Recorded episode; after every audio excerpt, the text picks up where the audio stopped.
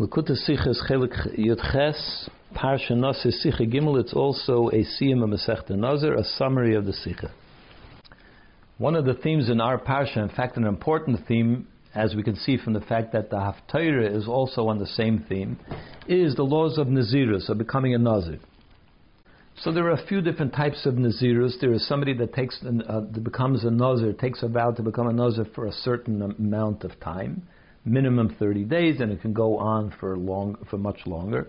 Then there is a nazir that becomes a nazir forever, for the rest of his life.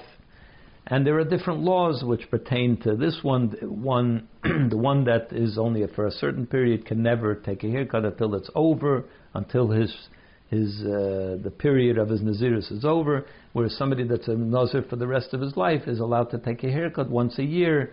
If it gets too much, and then there is a third category, which is, it's not mentioned in the Torah, it's the type of Nazirus that Shimshon had.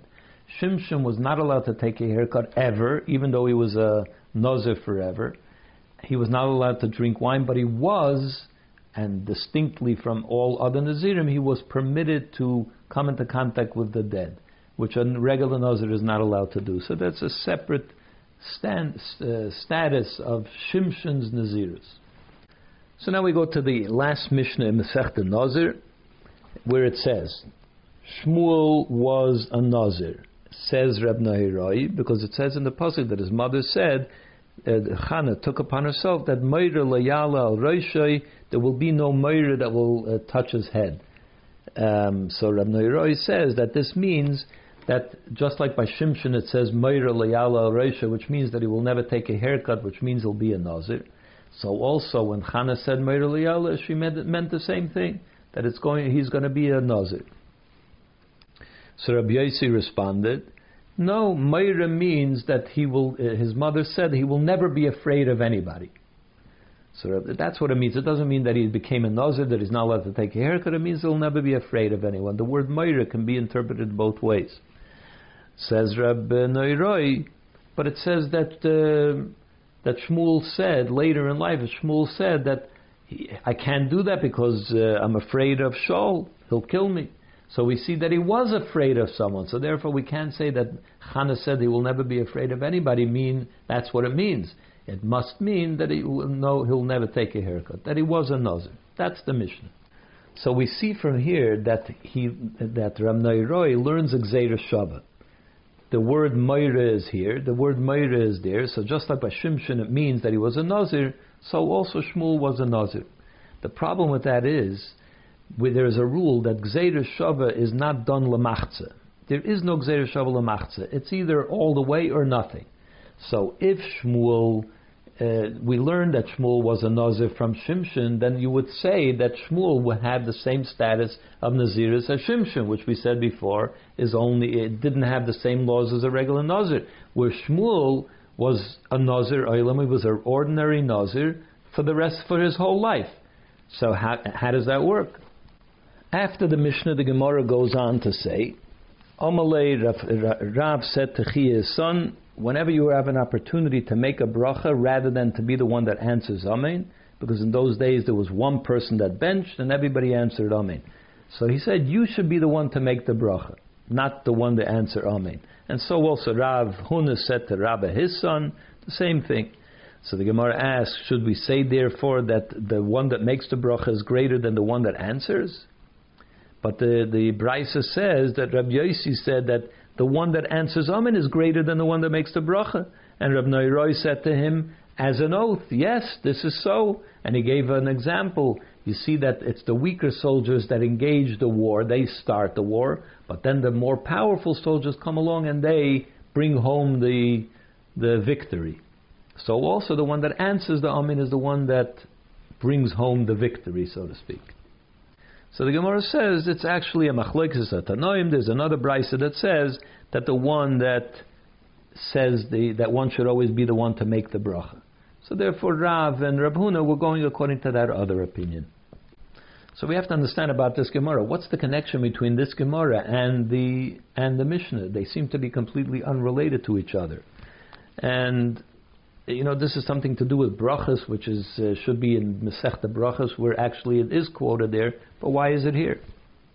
Then the Gemara concludes the Masechta by saying, Amar Rabbi Lazar, Rabbi Chanina, Talmidei Chachamim, the, the students of the sages, they bring increased peace in the world, as the pasuk says, and all of your sons, the ones that are taught, uh, they learned, learned in the matters of Hashem, and they bring much peace. That's how the Gemara concludes. Again, what's the connection between this and anything with, with the previous Gemara and with the Mishnah?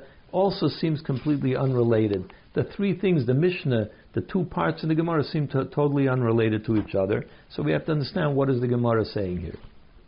We also have to understand what exactly is Rabbi Nahairoi adding to what Rabbi Yossi said. Rabbi Yossi said the one that answers Amen is greater than the one that makes the bracha. So Rabbi Nahairoi comes along and he says, by, by heaven, he takes an oath, this is so, and he brings a, an example of the soldiers and so on. What is he adding to this discussion? So, in order to understand all this, first we have to introduce the question that the Radak asks. He asks, how exactly did Shmuel become a Nazir? What happened there was his mother said that if she has a baby, if Hashem gives her the gift of a baby, she will commit him to Hashem, dedicate him to Hashem, he will, he will become a Nazir. Meaning that he will become a Nazir. How did Shmuel become a Nazir? Because his mother took a vow. The person taking the vow has uh, the person that wants to become a Nazir has to take the vow. So how did he become a Nazir? Because his mother said so. The same question could be asked also, the Radak asks it about Shmuel, but the same question applies to Shimshon as well. Shimshon, uh, an angel came to his mother and said, "You will have a baby, and that you should be careful, don't eat anything tamei, and that he, and he's going to be a nazir for the rest of his life." So the malach, the angel, decided that Shimshon should be a nazir. So while Shimshon has to listen to what a malach says, let's say similar to when a, a navi, a prophet, says something in the name of Hashem, it's our obligation to listen to him. So Shimshon had to listen.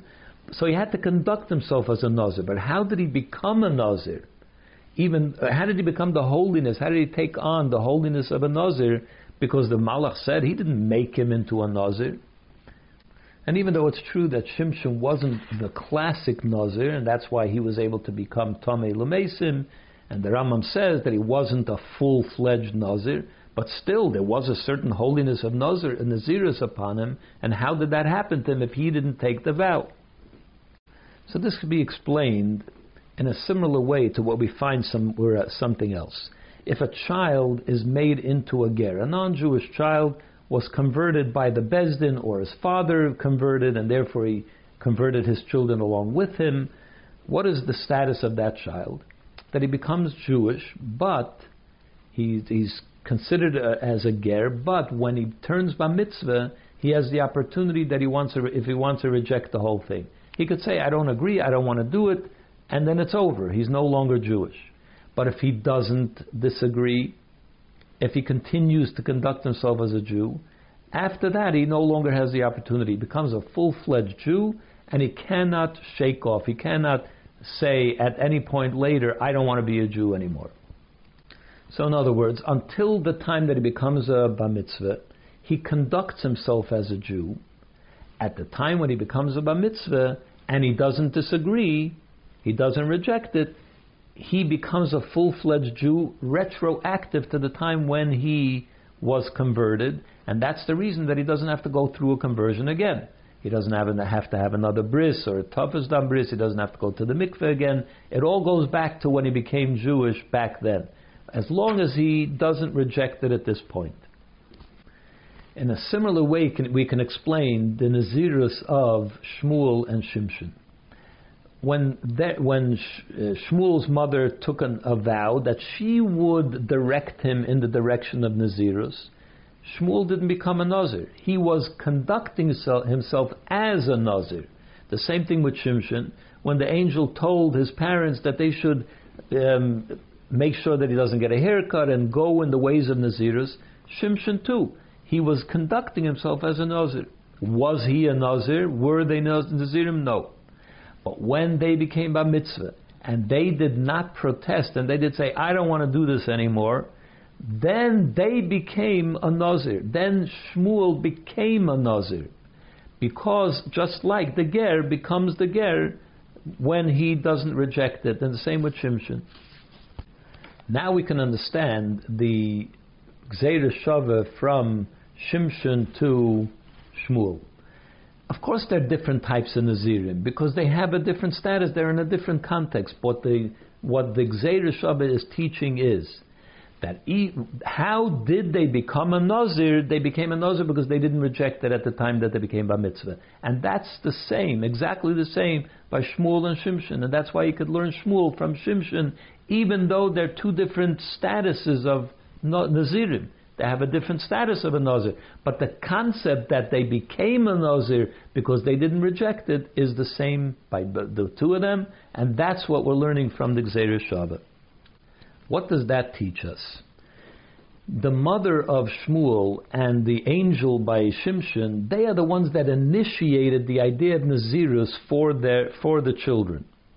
Yet, that did not confer full Nazirus on them only when they affirmed it, when they agreed at the time when they were old enough to make the agreement, when they were bar mitzvah, that's what conferred true status of, of Nazirus on them.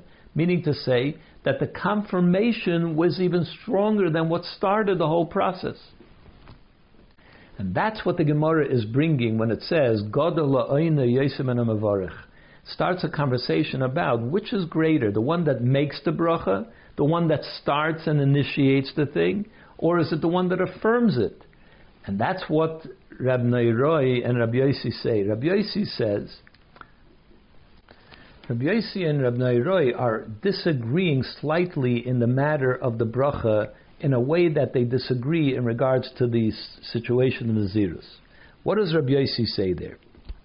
Rabbi Yossi is the one that says that Shmuel was not a, a Nazir. Why does he say that? Not just because the word Moira it could mean something else other than a Nazir. It's also a conceptual idea. He says, when we say that the one that answers Amen, the one that gives his affirmation to something, it can go to a higher level than the one that started it, he says that may be true. He can move it forward from where the one that started it did. But he can't completely change the situation altogether. He can't bring a new echus, a new status to it. And therefore, he says that only Shimshon was able to become a Nazir because he didn't reject what the Malach said. Because, number one, he was obligated by what the Malach told him to do, whereas Shmuel was not obligated by what his mother decided to do. So there was a, a difference for Shimshon. He had to do what the Malach told him. So he had to conduct himself in the Ziris. In addition to that, even after he agreed, he didn't become a full fledged Nazir. So it didn't transform him completely. That's why for him it was okay. But you can't learn that Shmuel should have the same status. He never had the obligation to do it to begin with, and he would have become a full fledged Nazir. That can't happen just by affirming something. That's Rabbi Yossi's opinion. And that's why he says that Godul Hayeser Ha'ina, the one that answers Amen is greater, but the how much greater? Somewhat greater. He can move it forward a little bit to a higher level. Reb Neiroi says, no, there's a complete, you can transform something completely by the fact that you affirm it. And that's why he says in Shmuel's case he was also able to become a Nazir just by not rejecting what his mother had said. And he became a full fledged Nazir. And there's no problem with that. And that's why he says, not, not only do I agree with Rabbi Yossi that Ha'ainim is greater, Hashamayim, I find this to be a very, very impactful statement. By, by heaven, he takes an oath that this is so. And he brings a raya that the weaker soldiers can, can start the thing. But it's the powerful soldiers that affirm it, that complete it. They are the ones that bring home the victory. This is very real. You can transform something simply by agreeing. And then the Gemara says we find something similar in the final statement, The question is, why does it say the students of the Chachamim? Why doesn't it say the Chachamim bring peace to the world? And the answer is, the in those days the Chachamim were the masters of Mishnah, the ones that were clear, they had all the Mishnah down pat.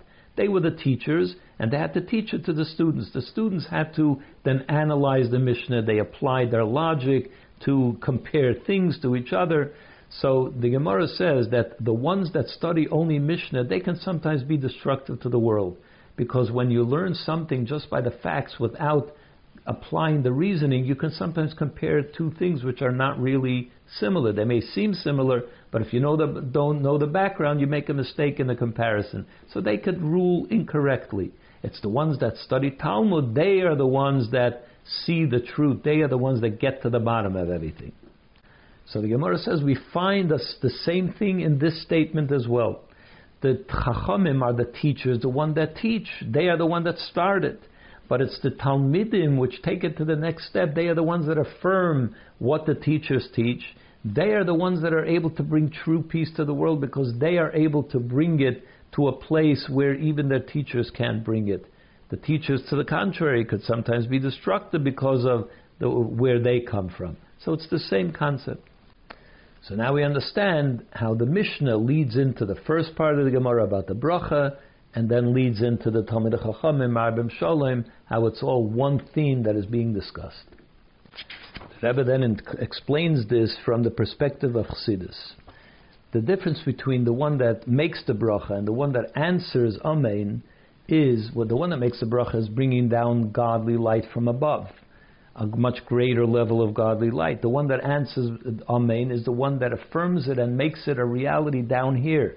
He's the one that's working from below in order to um, transform the, the world below. Which one of the two is greater is the question. So it depends. In our day and age, in, in our world, because we're never going to be able to transform the below to perfection, so therefore we'll always have to agree that what comes from above is on a higher level. Is hapcha transformation that comes from above is higher.